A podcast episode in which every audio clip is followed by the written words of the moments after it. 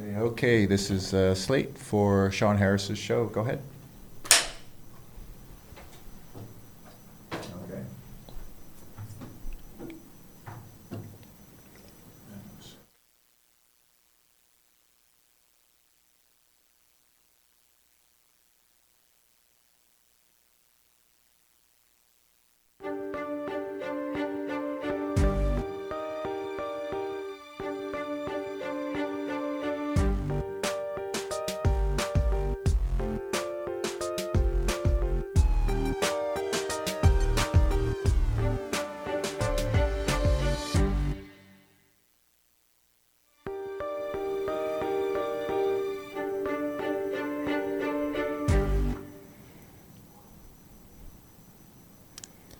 Sean, you ready for the having party? Oh, I'm ready. That intro music is nice, by the way. I was almost out here dancing. Andy came up with that. He's, he's the he's the master when it comes to those things. Yes. I'm glad he made you lower your chair too, so you're not towering over me too much today. yeah, we'll see. Maybe I might just push it up as slowly throughout the podcast. So, for people who don't know you, maybe Mm-hmm. give a little introduction about what you were doing when you found Bitcoin and how that's Yeah. kind of impacted things. And then, obviously, we're going to focus on the having party that's going to be held here in El Salvador. Yeah, so my name's Sean Harris. I uh, I'm from Sacramento, California, and uh, when I first heard about Bitcoin, I was actually in Portugal, and I was playing ball out in Portugal, um, in Lisbon, and uh, What year was that? that was 2017. So Okay. that was uh, ICO craze was going on back then, and I started looking into it. I was listening to all the wrong podcasts. Too bad Bitcoin Beach podcast wasn't a thing back then. I could have listened to the right one.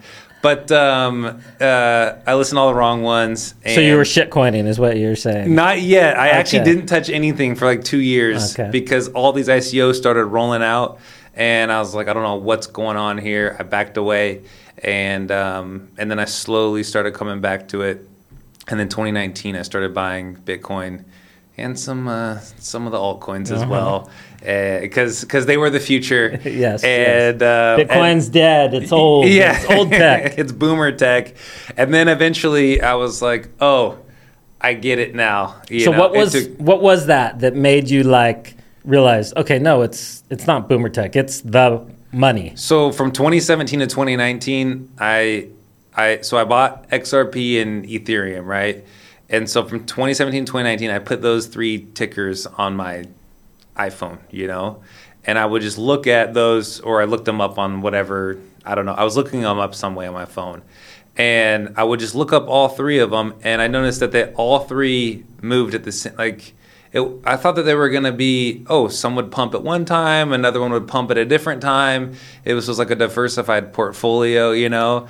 And so I was looking at them because I like I'd heard about them the most, and and then like after about a year of watching it in 2018 i was like well they all kind of move with whatever bitcoin does i realized that so that was kind of like the first thing um, but then you know i was still locked into the altcoin podcast that i listened to that oh it's blockchain not bitcoin oh you know xrp is the future and all this stuff. And then eventually just kind of as i started to when I would listen to those podcasts, when I would when they would talk about Bitcoin and sound money fundamentals and the 21 million cap, and they would talk about the dollar and how it's fiat, all that stuff actually made a lot of sense, and that would that would really pique my interest. And then when they started talking about these technicals and they would talk about these other altcoins, it I just noticed I was getting bored almost, and so I think that's also like a sign that I was like, okay, you know, I still had to buy those things. I don't know why I had to buy them because you had to,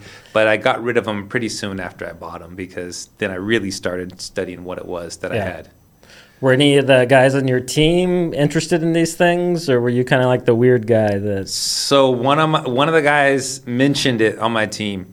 He mentioned Bitcoin, and I was like, "Well, what is that?" You know, and he was like, "Oh, uh, it's like a money or something." I was like, "Okay, I don't know what that means," and he had no answers, obviously. And then we watched some movie where some kid was like selling drugs, making money with Bitcoin, and so that didn't help me out either. I had no idea. I'm like, Yeah. this still doesn't tell me anything. So then I just started googling it, and and then that's when I started listening to all these different podcasts. And uh, but no, no one else was really interested enough to actually go. You know, it took me about two full years to actually really go down and down, and no one had that attention span. you know. So you were playing in Portugal. I was- It was yeah, a yeah. Portuguese team. Yeah, yeah, exactly. And I'm assuming the games were all over throughout Europe. Yeah, well, those games. So normally, when you play in a country, you'll play on a team that's and you'll play in that country. Okay.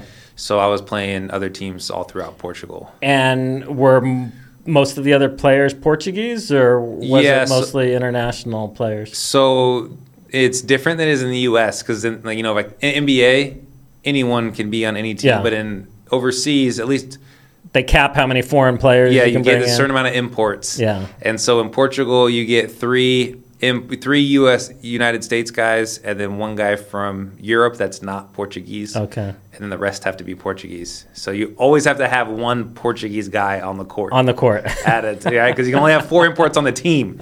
So you al- there's always going to be one, at least one Portuguese guy on, Yeah. the, on the court. So, but uh, but the you know, best players in those leagues in Europe are are usually are Americans. right? Yeah, yeah. If you're an American and you're on a team, you better produce, or Yeah. you're going to get cut, or you know it's just not going to work out. So, but uh, you know it's just a lot of fun. It's so much fun to be out there to play. I think I honestly think that's one of the reasons what did open me up to Bitcoin was you know I've lived in a lot of different countries my adult life, and um, I've had to use different different monies, and so I've been okay with being you know with having to use different money. Like it wasn't always the dollar for me, you know. And I learned quickly that if you get paid in a different currency, you got to go through the whole dumb exchange rate thing, and that that just kills you. You know, it's like why do I have to, you know, I lose a percentage of Yeah. my money just bringing it back to my own country, or I get charged if my team wants to do a direct deposit into my American bank account and I'm playing in Finland. You know, it's like those type of things would just bug me. Well, even for them, I mean, it would make life so much easier if they just went on a Bitcoin standard Yeah. because people can use it anywhere. Yeah, So exactly. There's no. I think it's coming. They just haven't realized how much, e- you know, because it's a business like anything else. They want to do whatever's in their, you know, for business wise, what's in their interest, but they also Yeah. want to do what's easiest. And Yeah. Bitcoin is just so much easier. Yeah, and and at that too, you want to like as a basketball team, you want to be able to attract talent, eh, just like any business would. And so, if a guy, if you say, "Hey, we can pay you in this money," that you don't, there's no exchange rate when you bring it back home. That could be, you know, obviously most guys don't understand that, and they don't understand how or why. So it's not compelling enough yet. But eventually, it'll get there where guys will want to take Yeah. their salary in Bitcoin. And so, as you know, and then they can go back to whatever country they came from with money that goes across borders, unlike any fiat currency they have. So I know uh, you mentioned before in prior conversations that you had, I think, played ball in Honduras also. Because I was asking you how you knew Spanish. and- Uh-huh. So was that prior to going to Portugal, or was that after? or- I lived in Honduras, but I did a I did a church mission down there. Okay. Yeah, yeah exactly. Okay, And I was so- thinking you were playing there. Yeah. Okay. No, everywhere else that I lived, I played ball. Okay. And then, uh, but yeah, that's where I learned Spanish was in Honduras. Okay. So how long And were you down there for? I was there for two years, so And were you in Tegu, or where were you? I at? was in I was in all over the northern coast, like by the Caribbean Sea, Okay. and then I made it down to the Copan ruins as Okay. well, like Copan. So like, there's a place called Trujillo. I was actually in Utila, the island by Roatan, Uh-huh.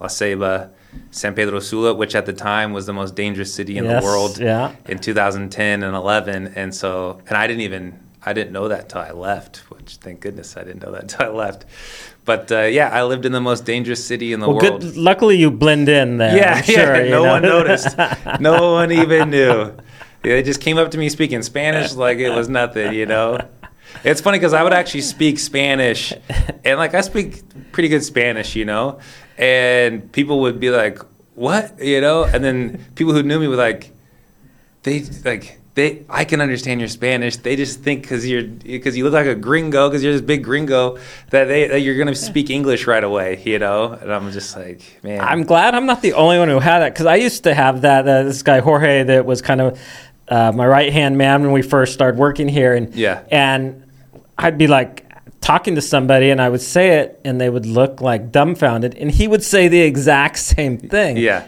And I'm like, isn't that what I just said? He's like, yeah, but they don't expect you to be able to speak Spanish. Yeah. So something in their brain just tunes out. Like, I'm not going to understand this guy. Yeah, well, it's normally most Americans don't speak Spanish, and most Central Americans don't speak English. Yeah. So there's a lot of that's changing, though. You know, little by little, both are starting to learn. Well, definitely here, the amount of Yeah. English being Yes. spoken is skyrocketing. Well, in El Salvador, it's actually funny because I knew a couple of uh, Salvadorans when I was in Honduras, and they actually knew English really well, even back then.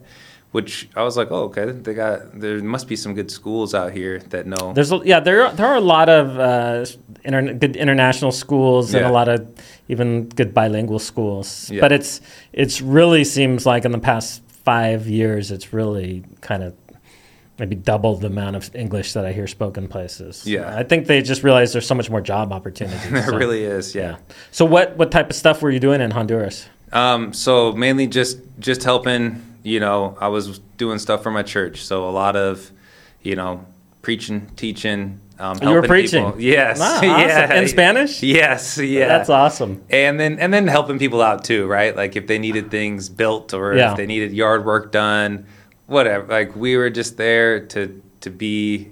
To And did you help. had you planned on going for a long period of time when you first Um, went there? Yeah, I was planning. Well, I wasn't sure when I was like, you know, exactly when, and um, and then when eventually I just made the decision. Okay, I'm going to go and I'm going to Okay. do this. How old were you when? I was 19. Okay. Yeah, yeah. So Nice. so I went down. So then after you played ball after that time, so you took two years off in yes, Honduras, yeah, and yeah. you were able to come back and Yeah, play. That's, yeah. that's impressive. went back to playing some college ball.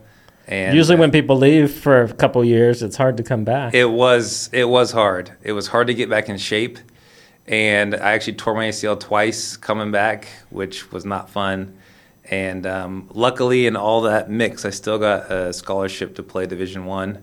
really? And yeah, and Where- where at? At uh, I ended up playing up at Utah State okay. and um, in the Mountain West, and so that was a ton of fun because we get to play, you know, UNLV. We get to play like uh, New, Me- New Mexico. They got this huge arena. It's called the Pit, and San Diego State. So that was always fun. In the, Okay, in the yeah. winter time, it was like, oh, we can't wait to go to San Diego, get out of this cold weather. So, uh, but yeah, it was it was fun, and Hon- Honduras taught me a lot. You know, I think it humbled me a lot, and you know, I was living like a regular person in Honduras. You know, I wasn't living any type of fancy life. Yeah. I was living in tin roof homes with cement block walls, with cement floors, with showers that didn't work. You got to get a bucket and you put the water on yourself. It's always a cold shower. You're washing your clothes out of the Pila Yeah. water. You have no washing machine, no, you know, no dryer. You're hanging all your clothes. Like it's it was legitimate life. Um, and and it was happy, but I was happy. You know, you didn't need. I think a lot of people think you got to have all these amazing things, but you get used to to whatever you get used to. Yeah.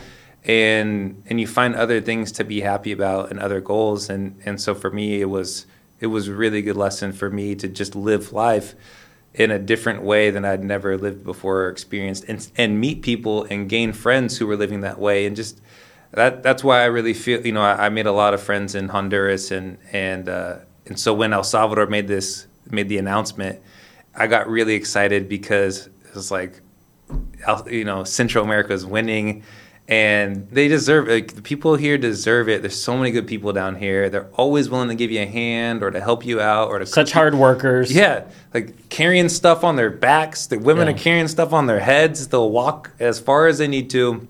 And so to me, it was just like, a, you know, I don't think most of the issues that are down here are caused by the people that live here.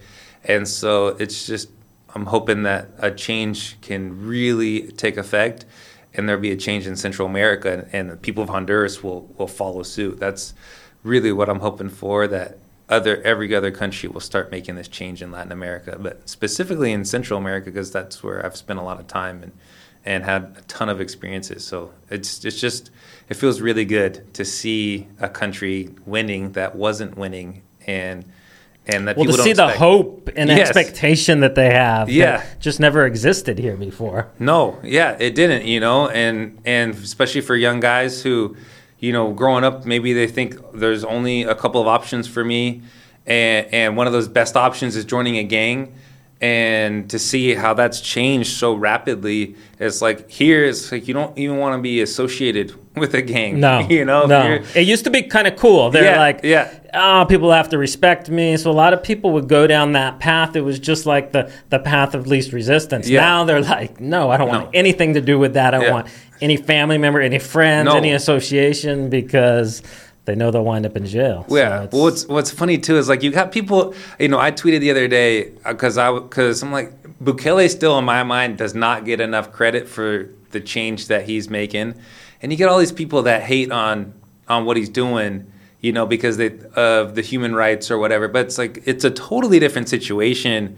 It's hard to judge from your home in California what a guy Your is- comfortable, secure yeah, home. Yeah, with with not a tin roof, Yeah. not cinder block blo- you know cinder block walls, not all these other things like where there's no like not gangs running rampant. And but it's funny. Here's the thing that you know, if you indulge me for one second, the same people who will hate on San Francisco or New York for letting people come in and loot their stores are the same ones that hate on Bukele for putting gangsters and murderers in jail. You know, so it's like you can't have both. Yeah. You can't say, oh, you know, look at all this travesty that's going on in one city where they're not holding people accountable. And then, oh, we hate this guy because he's holding people accountable, you know? And it's like, yeah, obviously there may be some innocence involved that, and that, that is, that's oh, not for sure, good. it's a messy, Yeah. difficult situation. But th- what solution, Yeah. like what better solution is there, you know? And that's, no one can ever answer that. You say, well, okay, if you, if you don't like it, what's a better solution Yeah. that you have? There's, there isn't any. It's, the, what, it was not an easy situation. Well, he's done what everybody said was impossible to do. Yeah, so if it was easy to do, it would have been done by you know in the past decade. Yeah, So, yeah. Anyone else would? Yeah, exactly. Yeah. Yeah, So I got a I got a question for you. I want you to be honest with me. yeah. Do you think you could go back and live in those conditions you were living in when you were 19 right now? Um, you know what? If I if I had to, I could, but I probably would not be able to take uh my my I probably wouldn't be able to bring my girlfriend there.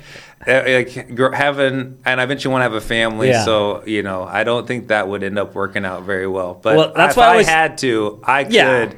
obviously. But um, but it wouldn't be the preference of, for mine. because I did uh, after I graduated from university, I spent six months traveling around the world, and we were living. I mean, we did this whole trip, and we went literally around the globe, and we spent like six thousand dollars. Like we were living on like three dollars a day, and, yeah. and so we were living in those conditions. And at the time, it was like an adventure. I Yeah. mean, don't get me wrong, it was tough, but it felt like Like, oh, this okay. romantic adventure, and we're living in the village. And now, when I am asked to, you know, like, hey, can we stay in this village? I'm just like, oh man, my days of sleeping on the, you know, dirt floor with Yes. mosquitoes all night. I feel like I've, I'll do it if I have to. With to. no AC, but with, yeah. the, with a fan blowing hot wind on man. you. Oh, I always joke. I'm like, I'd much rather I'll stay in a, a dirt shack with dirt floors if I have air conditioning, Oh. rather than a nice place where I'm sweating. all no. AC So- makes a no Uh, AC. yeah. I didn't have AC for two years, and that was insane It's because you can't sleep at night. with the, what, like- what you ho- like, all you have to do,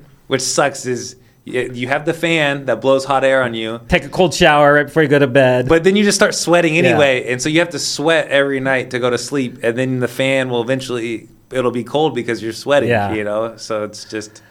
That's Yeah. why I always tell people travel while you're young because uh, it, you Your just- body, yeah. your body, you, It's a- everything, it, uh, you adapt much better. When Yes. you, a lot of people are like, oh, I'm going to travel when I get older. I'm like, it's going to cost you a lot more money because Yeah. you're going to want to stay in the nicer It's- places. yeah. Yeah, so and you're gonna be hobbling around. Yeah. Yeah. I lived in Tenerife and it was fun, which is in the Canary Islands. Uh-huh. I played two years out there too, in which are Spanish islands, and you would see all these. It's it's kind of like. It's they're more desert islands because they're off the coast of Africa, Uh-huh. um, but they're still Spanish. I've heard there's good surf out there. there's great surf in in the south of Tenerife. Okay. So you should definitely look that up. I've heard There's good great things surfing. about it. Yeah. And um, but a lot of Europeans will come out there. It's kind of like the Hawaii of Europe, although Hawaii's more tropical. But um, when I was out there, it's like you would go to the touristy places and you'd see the oldest Europeans out there just hunched over, you know, can In their, barely walk. in their speedos. Yeah, exactly. These old German women Yeah. topless, you know, you're like, oh, it's disgusting. But um, but uh, it's funny because you just, I was like, man, I want to just keep traveling while I'm young Yeah. because you know when you get to that age, like you, just can't enjoy it as much as when you're younger. No, I, so I always encourage people take take the opportunity when you're young. It's going to be more fun. Like you said, you can travel for next to nothing when Yeah. you're young because you can, you know, you slam ten of you into a r- room somewhere, and it's yeah, uh, split it all up. Yeah, But it just impacts your life so much. I'm sure. I, I know for me, it, it really changed the trajectory for everything. I'm sure probably for you too. It's had Oh, a, yeah. a huge impact just in how you see the world and Yeah, how you understand things that are happening in the Bitcoin space right now. Yeah, I mean, it helped me learn a whole nother language, right? And I do. I think everyone kind of gets opened up to Bitcoin. You know, we we always ask each other like, well, what was it that made you understand or me understand? And the more I think, I just think that we probably have some type of circumstances that open us up to understanding it, or get us curious enough, or push us down the rabbit hole. Because you don't just like you. Don't, most people don't just happen upon Bitcoin. You know, it's a lot of work to get there. So I think all those experiences that I had, whether it's living in different countries or living in Honduras or playing ball or learning Spanish, you know, when I'm an adult, like those things just kind of open me up to, to being like, okay, maybe maybe there's a different way. You know, I think the the biggest question I had when I first started, so I took two years off actually in between my basketball career and I went back and started working in for a software company. Uh-huh. And the big one of the biggest questions I had was, you know, why do I work for the dollar, right? Because I had been working for the euro and I've been working for and so it's like why do I what is this thing that I'm working for? And I wanted to understand that better.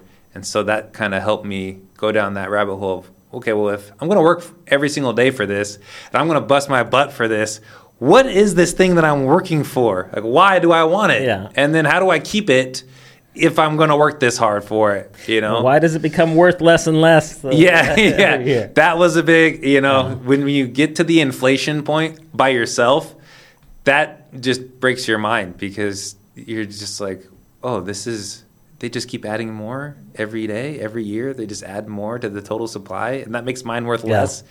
And I don't get the stuff that they add, and I work hard for mine when they can press a button and get theirs. You know, those type of things really push me down the rabbit hole. I remember, in, in uh, I was a economics major in university. I remember them teaching. They're like, "Well, two percent two percent inflation is the ideal," and I was like, "Like that doesn't even make any sense." They're like, "No, because." You know, you, you can't push wages. economy. You can't actually reduce people's wages. So two percent inflation allows people to keep their wages stable, but in real terms, reduce it when you know when we're having a recession. And they had all these justifications, and I was like, eh, that just sounds like they want to rob us. yeah. when I was in college and they said that, I was just like, when's the next basketball game? I didn't even pay attention to it, you know? That went right over my head. So at least you were paying attention because I, you know, it doesn't make sense. Why should we, why should but we it's be they gaslight us. They Yes. just they just even the professors that are teaching you, they've never even really thought No, about it. They're just like, no, this is we've decided two percent inflation is is what is ideal. Yeah. and less than that is bad, and and more than that can be bad too. But I'm like, based on what? Like, Yeah, it's, so like the old random. em- the emperor has no clothes. Yeah. Everyone just agrees on it, and then finally Bitcoin shining the light on. You know what? Maybe that doesn't make any sense whatsoever. The gold bugs were trying forever, and uh, they the issue is their gold just doesn't work as well as Yeah, Bitcoin. yeah. So, there's a lot of you know. a, a lot of things holding that back. So, well, I could go on that uh, about that for hours, but uh, I want to find out and understand Yes. the meme factory. Like, yeah. how did that group come together? Did you guys know each other in real life, or is this a No. Twitter thing? It- Or all or- Twitter, all okay. on Twitter. We we so this what we all met each other in 2020. We all kind of started going down the Bitcoin rabbit hole in 17, 18, 19, and um, none of us really had anyone in our lives to talk Bitcoin with. Okay. You know, so we all randomly ended up on Twitter. And our way of expressing, each, you know, ourselves was through memes, and so we would meme, And um, I liked the guys who were memeing because they were funny. We would hate on the no coiners. We would hate on the altcoiners. We'd hate on the you know anyone who all the economists, the Paul Krugmans. And so we would when they would say something stupid, right? We would like we weren't the new age guys who just like to hate to hate, but we would actually when someone says something dumb, and so um, we would do that with memes. And then one day uh, we got put into a, a different group chat with uh, with actually with Pubby and Anders. They had a group chat in 2020, and then we kind of created our own with just the memers, and Okay. uh, and then we just had fun with it. And one day we decided to do the laser eye meme, the laser ray to 100k, and that was uh, Chairforce, one of the guys in the meme factory. And uh, I remember you mentioning that at the at the conference Yeah. last year that that came from you guys. Yes. like, really? I didn't Yeah. realize that. Yeah. and we did that, and then all of a sudden it just we all flipped our laser eyes on, and then everyone else wanted to do it. And I remember there was one Saturday that that I probably you know RD was he's one of the guys in the meme factory, Mm-hmm. and um, he he like put out a tweet and said if anyone wants laser eyes, respond under my under this tweet, and it was just comment after comment after comment. And we all knew how to do it. And So there was one day where a few of us, the whole, I was probably like working eight hours just putting, it just another person after another person putting laser eyes on their pictures, and then they all put them up on their, they all put them up on their profile pics, and it was like, and then all of a sudden Saylor had laser eyes, and then Saylor was following all of us, and we were like, what, you know, like we couldn't believe it, and so, uh, and then, you know, Cyn- Cynthia Lummis did it, uh, and then now it's like. Uh, was it Franklin Templeton's doing it? Yeah, on, yeah, you know, I it's saw like that. it's Well, like they're putting the laser. Kelly eyes had on. his laser eyes up. Yeah, yeah, exactly. So we got to a president. So Yeah. it felt it felt pretty cool to be able to you know be what we felt like are kind of you know we're just some nobodies having fun on the internet and but um but yeah none of us knew each other uh, before that we all just kind of met and And have you subsequently met at conferences? so some of connected, or- us some of us have met and um, just either at conferences or other things there's still a few guys that i haven't met and um, that none of us have met. And so it'll be fun to for the So having are party. they are they coming for the having party? yeah yeah. So the the ones that i haven't met um, are coming. There actually is i think rusty's not able to make it. There's maybe one or two that Okay. you know becca's pregnant. She's having her baby. So but uh, most people from the from the meat factory are coming. So this is what I wanted. This is the meat of what I wanted to, to focus on Yeah, today. yeah. Uh, tell me where this idea came from. Was it just obvious that it had to be in El Salvador? And Yeah. we'll go more into the details of the vision of it. But I'm curious Yeah. where the idea came from. So in 2019, like I was saying, I started buying Bitcoin, right? Um, one of the things too it, that I didn't mention of what made me understand the difference between Bitcoin and, and any other coin was the halving, because the thing that brought me to Bitcoin, you know, I was looking at okay, there's a halving coming up in you know in May of 2020, and so I was looking at all these other coins, and I was like, oh well, does Ethereum have a halving coming up in May? Does XRP have a halving coming? You know, I was asking myself, and I was like, oh, no, it doesn't. No, it doesn't. It's like, oh, so these literally just pump because of Bitcoin, you know? And then I studied it more, and I, and I studied the halving, and I was like, oh, this is, there's so much signal because you have to learn a little bit about mining and how the mining mecha- mechanism works, Yeah. how the difficulty adjustment works. You know, why is it every 210,000 blocks? It's not actually every four years. And and then the biggest thing for me with the halving was that it helped me relax in all the volatility when it comes to Bitcoin because when I was new, I was like, I just don't want to. I was like, I want to get rich. I don't want to lose all my money, you know.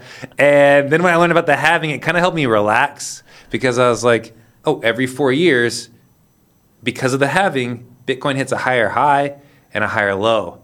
And it's all, and to me, you know, people can say, oh, it's because of the ETF or it's the stock to flow or whatever it is. But to me, it's, it's just the, how the halving works, you know? It's very simple. Um, and that really helped me relax and just helped me buy Bitcoin with every paycheck because then it made sense. Oh, the short term volatility doesn't matter. I'm young. I can hold for five years or 10 years or however long I need to. And so I was really looking forward to the 2020 halving. Let's just say that. and uh, So- because my first having, Yeah. you know. So I'm like, oh, So were you disappointed when it didn't pump right after? 'Cause I think it, if I remember right, it went it, went, down. afterwards. Yeah, well, you had the COVID shock in like March, right? Yeah. And it dropped to like 40, 4,000, 4,500. Then it started pumping its way back up. It went to like eight or nine, I think. And then it did drop a bit after the halving. But at that point, I didn't care too much. I was already kind of, I was really getting into it. And so at that point, it didn't really matter to me. But I was excited just because I was like, oh, this is something that happens once every four years. Yeah. And I was like, this this is gonna be fun, you know. And then what did I do during the having? I was on YouTube watching Pomp crack open a beer, and I was like, this sucks, you know. Like this is the having. This is what we're all doing for the thing that happens once every four years, and it's only gonna be around till twenty one forty, and then it's done, you know. Like there's no more. And so I think that's kind of when it first got into my mind of we should be celebrating the having because it's it's just it's like this Olympics, it's this New Year's type of feeling for Yeah. me. You know, you you've gone through a, a really bad bear market, you've made it through. You have a new bull market that's coming. It's exciting. There's new businesses that are coming around that are Bitcoin only. Some of the old ones have been washed away that have been scams, and it's so it's just so much fun, and there's so much promise for the next four years. And so, um, so then that's where the idea kind of came from.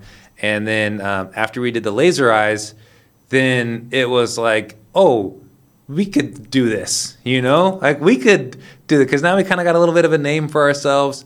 So let's, and then you know, all the guys in the meme factory kind of laughed at me, like, you know, because I told them in 2021, and they're like, that's three years from now. What do you, you know? But it's a good thing I started. So even back then, you were preparing for this. yeah, 2021. That's when I. That's when we started really talking about it. And The- so the first person who mentioned this to me, I think, was Greg Foss. He's like, "Hey, you got to meet this guy Sean. We're doing a having party," and this was, I think, over a year ago. Yeah. and I was like, "That's a long time away." And he's like, "Or was I'm trying to remember? I think it was at at Bitcoin in Miami. So Yeah, when was, maybe. when was that? I guess that was in uh, when May. May. So I guess Yeah. not quite a year ago, but like eight months ago. And he was Yeah. like, I was like, dude, I don't know what I'm doing next month, let alone. But he's like, no, you got to meet him. And then, Yeah. then you're like, no, we got all these people. They're on board already. I was like, wow, that's impressive to be able to get all these people to commit Yeah. that early, people to actually buy tickets. Yes. So, Yeah. But you've been planning this. This Yeah. was not a, a fly by night. No, yes, not at all. And so, yeah, we've been planning it and just trying to get the word out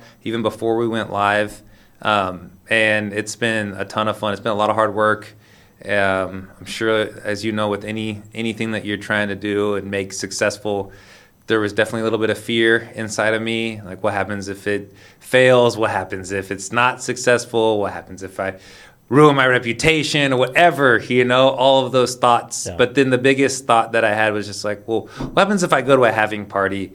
Because once I really started thinking about it, just like with Bitcoin, you're like, okay, this is inevitable. It was the same thing. I was like, this is kind of obvious that we're gonna celebrate the having every four years, and why not? I should do it because I feel like you know if someone else, I have the idea. Why not? Yeah. And if someone else does it, maybe they turn it into like this altcoin event, and I know at least that if I do it, then I can I can coordinate it and plan it to be a Bitcoin only event how I like it. And so that's what we've been really focusing on is, is So was- doing it that way. Was it always obvious to you that it needed to be in El Salvador, or No. was it something that went back and forth, or how'd that come about? So when we were planning it, like I said, like there was still COVID going on, you know, and so at first it was like, well, this could be a you know an online event or it could be in person. I'm not sure. And then once things like really started clearing, I was like, we need to go to El Salvador because this is the only country that's made Bitcoin legal tender, and they're doing it the right way, you know. And so then from then on, it was like, and with my ties back to Honduras, you know, those two years that I spent, I was like, it was almost like a little selfishly too. I was like, I get to go back to Central America a few times, you know, and I have a re- I got an excuse to go. Yeah. And so that was really why I wanted to come because it made sense. It made sense to have a having party, and it makes a ton of sense to do it in El Salvador. And the biggest thing I tell people is most people want to come here to El Salvador. And when they get here, then they really realize why they want to come here. You know, some people have the fear of is it safe? And it's like, it's like if you come here, you start laughing Yeah. while you asked yourself that question. Um, but people still ask that question. That's normal. But you know, most people that are Bitcoiners want to come here because they just want to see what it's like. A country that's on a Bitcoin standard, that's making its way there. Not everyone sells everything in Bitcoin yet, but they want to come. They just haven't had the reason or the excuse. Or they well, that's what, they're it. They need they, they have this sense of like, well, what am I going to do? Am I just going to show up there? And so they have this, Yeah. especially people who haven't, you know, somebody like you who's traveled a bunch. Yeah. It probably wouldn't be the case, but for a lot of these people, they've never left the U.S. Yes. or Canada, Yeah. and so I think for them to have like a formal event that at least anchors their trip, then they can branch off from there. Yeah. Yeah. Then that was my whole goal was, hey, let's get people down to, people want to make the pilgrimage. Let's get them down to El Salvador. We're going to do a three day event.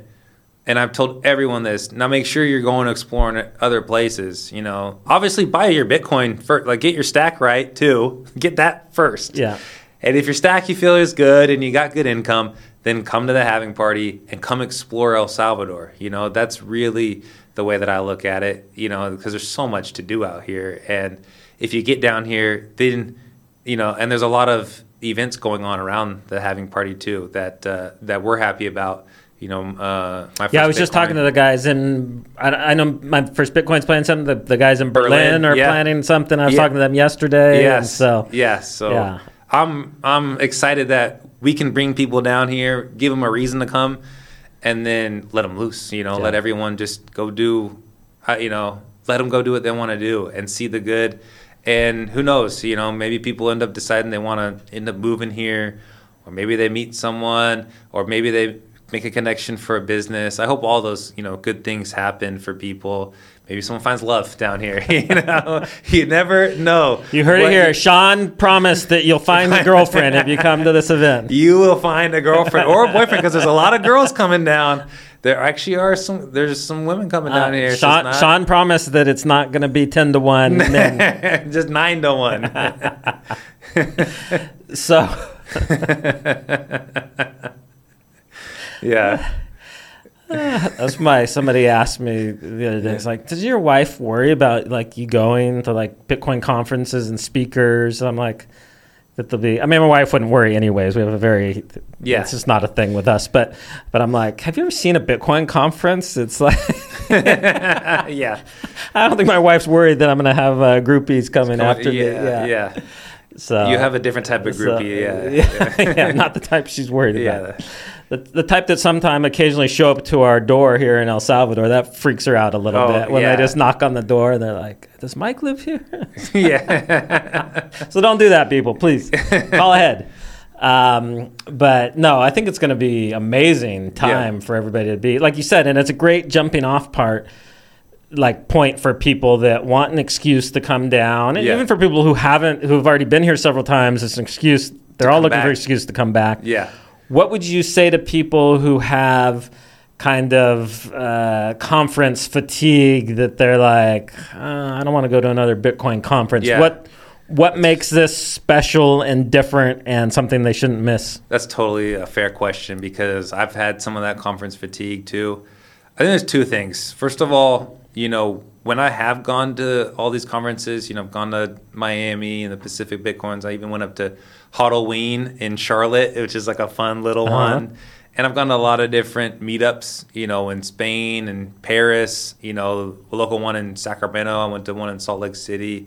It's just fun to get out of the the normie world and meet up with Bitcoiners.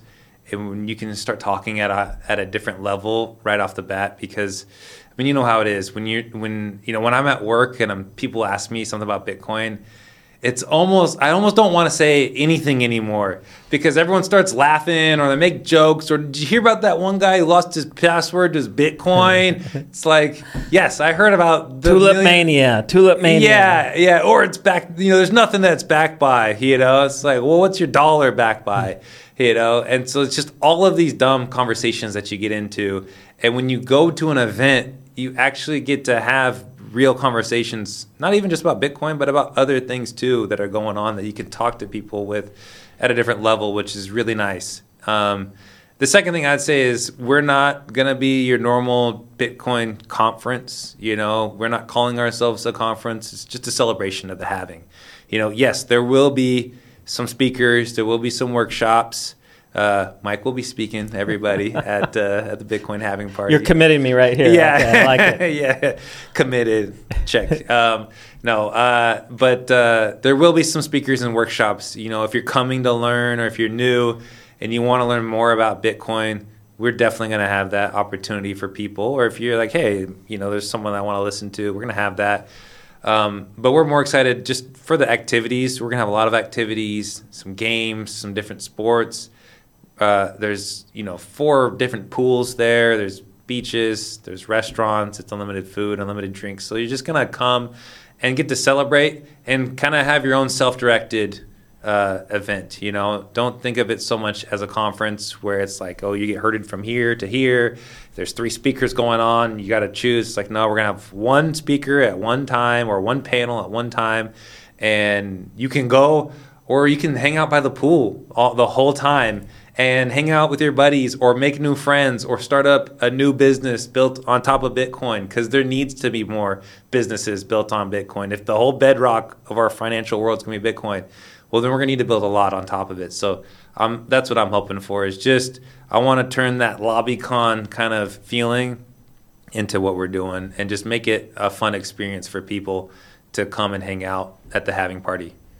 So I was explaining to, to Andy, who's the the master behind our sound and video and everything, Mm-hmm. uh, before uh, about the event because he's always asked me before to make sure all the slides are set, and I was explaining to him about the event, and he said, "So it's like all the best parts of a conference that happen in the hallway and afterwards, without the speaker things that you never wind up going, you know." That much too, anyways. Yeah, and I was exact- like, I love that. That's because that's.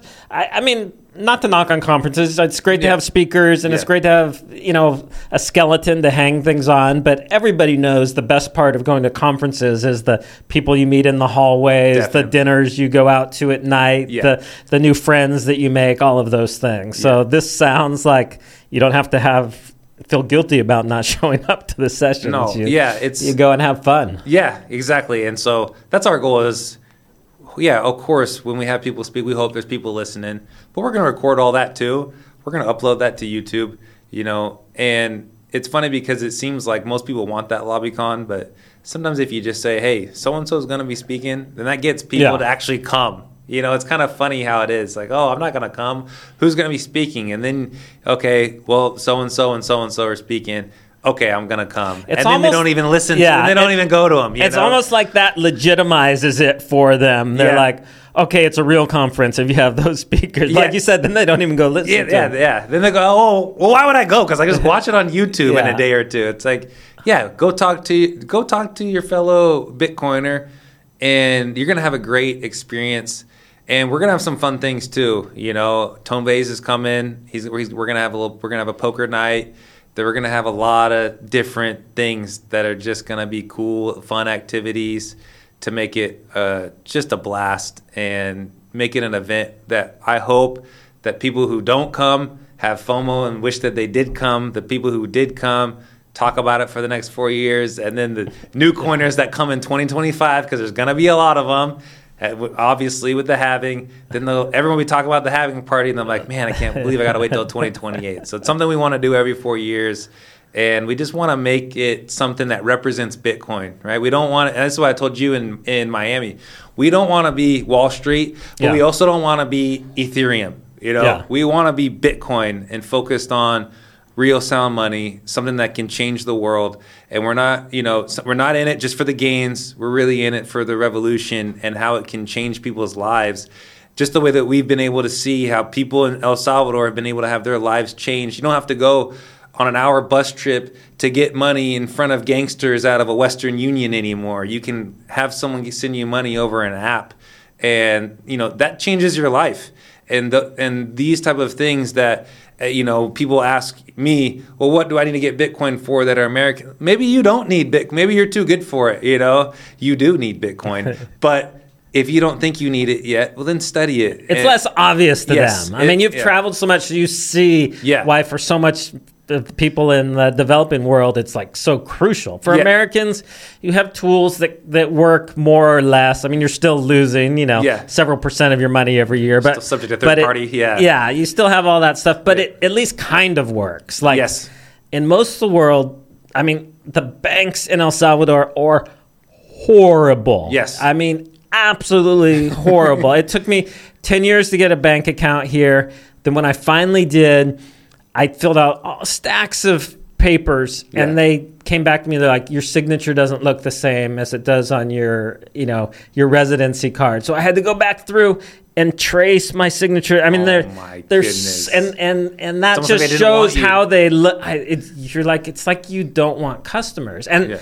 i used the bank once and it was so like traumatic. I'm like i'm never using the bank here again. I'm Yeah. afraid i'll never get won't get my money, Money, out. Yeah. it's like so horrendous Oh, so. And that's for you as an American. Yeah. Imagine a, a woman working at the pupuseria in the middle of Sonsonate. How is she going to get a bank account? Yeah. You know, it's like how you're locked out of the world and you're pushed out of the financial world. And Bitcoin just, boom. Bitcoin levels- is there. You can open it up in 30 playing- seconds. You Yeah. can have your wallet opened up. And, and you can start yeah. your business and there's nothing they can do about it and Yeah. that's what's like it puts you on a whole nother level and there's so many people even you know you see the little stories in the western world i can't there's that guy in the uk who who he got locked out of all the banks the banking system i can't remember his name the politician? yeah Yeah, because they saw uh, that he was saying they thought he had ties to russia or something and and you know but they made up some other excuse you know and then there's the canadian truckers and the people that Julian Assange that you're talking about that guy? no, no, no, not Julian Assange. It Well, he's was- he's another one, but Yeah. there was that. No, there was another Neil Farage, I think. yeah, wasn't it? Neil Farage. yeah, Neil wow, Farage. nice. Yes, yeah, Neil Farage, exactly. And um, yeah, and he got locked out of his bank account, And then he no and other he was like, if I'm like I a he's like a politician millionaire, with yeah. like a huge following and resources, and they can lock me out, like that means they can lock anybody out. yeah, but then people go, oh, it can never happen here. It's like you you think that until it happens.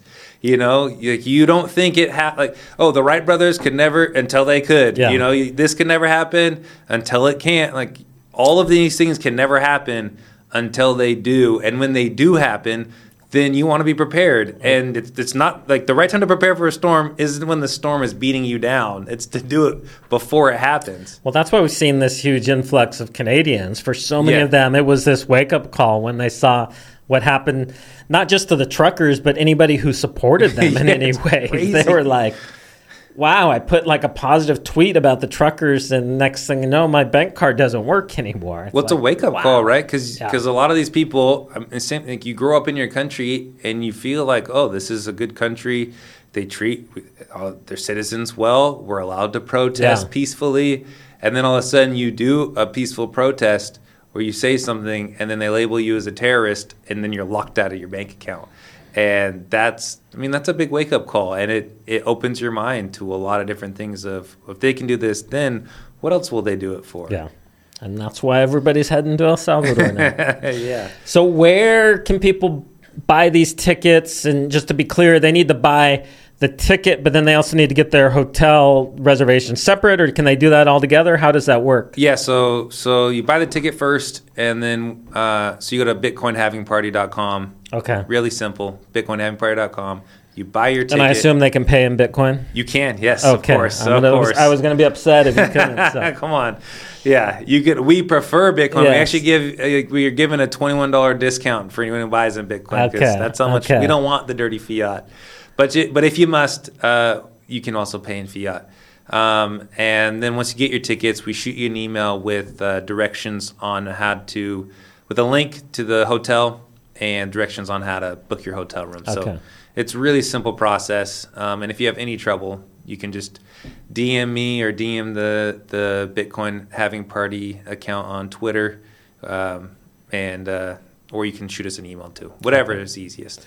And your um, your account on Twitter is it just under your name or I'm Yeah, remember? uh, yeah. On Twitter, I'm Big Sean Harris. okay, Yeah, and then the Having Party is Having Party MF for Meme Factory. okay, Um, so yeah, that's uh, that's where you can find us, and and that's where our our Twitter accounts where we put out most of the updates on what's going on and who's who's speaking because that's so important.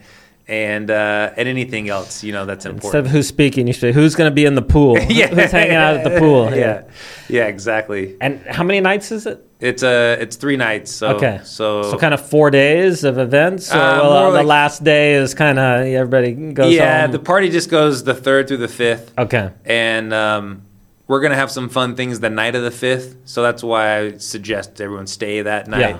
And then the sixth is a Saturday. Um, hopefully, we can do a Bitcoin Beach Day that uh, Yeah. that Saturday. Got to get everybody down here. down here. Yeah, do See maybe where a it all started. Maybe do a farmers market Yeah. and have things. That's that's I would that would be fun. So um, that that's the type of stuff like I like to.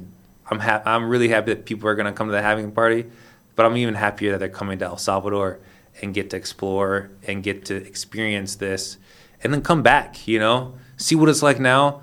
Come back in a couple years. You know, all of El, El Zonte's paved now, right? this was not it's, paved. it's amazing how much Yeah. like how much nicer everything's gotten, huh? El Zonte was not paved when I was here two No. years ago, and uh, and now it is. So I, it's like, whoa! I didn't. I was expecting to do a little bumpy driving through here, and and I'm not. So it's nice. Yeah, it's it's amazing how I mean, there's just so much progress, not just in El Zonte, across the country. You Yeah. see construction happening everywhere. You see, it's like it's like the whole country's just leveling up. If it was a video game, it would be you know, it's like Yeah. you're at the next level. I mean, it, but it's happened so quick, and and it's you know the administration here is not satisfied with just making it a little better. They Yeah. have these long-term goals of making El Salvador the premier place for people to live. So. They're doing a good job. I think that's part of it, right? Like you, I think they realized when they did Bitcoin, right? Okay, well, we got to get rid of the gangsters because how can you have an economy if every business is getting extortioned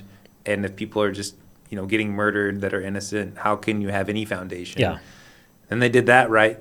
Okay, well, now we need to get the infrastructure up. They're doing that right. And so it's like, the, it's just a runway that's coming and they're just doing it. To me, they're making all the right moves. And so I don't understand. I honestly don't understand any haters.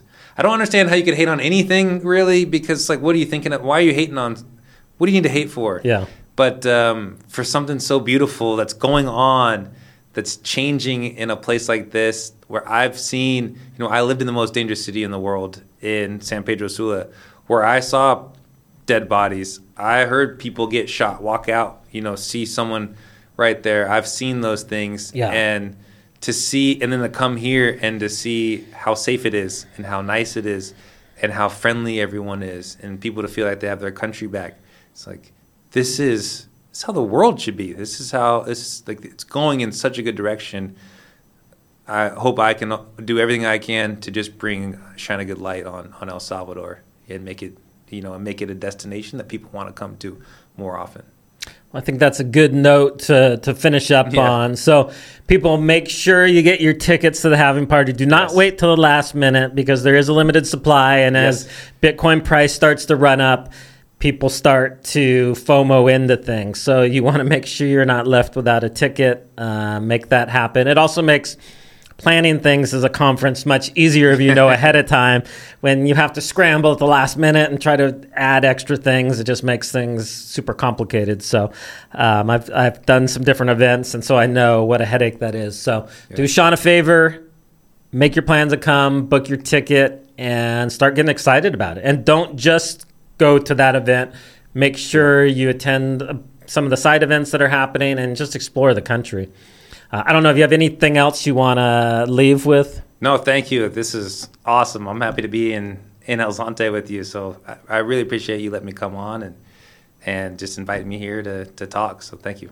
Definitely. Well, we'll let you go so you can go uh, back with your girlfriend so you don't get in trouble there. Uh, yeah. But uh, it was great, and I am looking forward to. Uh, let's just announce the date. It's in April. Yeah, April third through the fifth. Th- April third through the fifth. Yes. So, Yeah. uh, yeah, make sure that you have that blocked out on your calendar that you're uh, that you're here. So, All right. all right. Thanks, Sean. Thank you.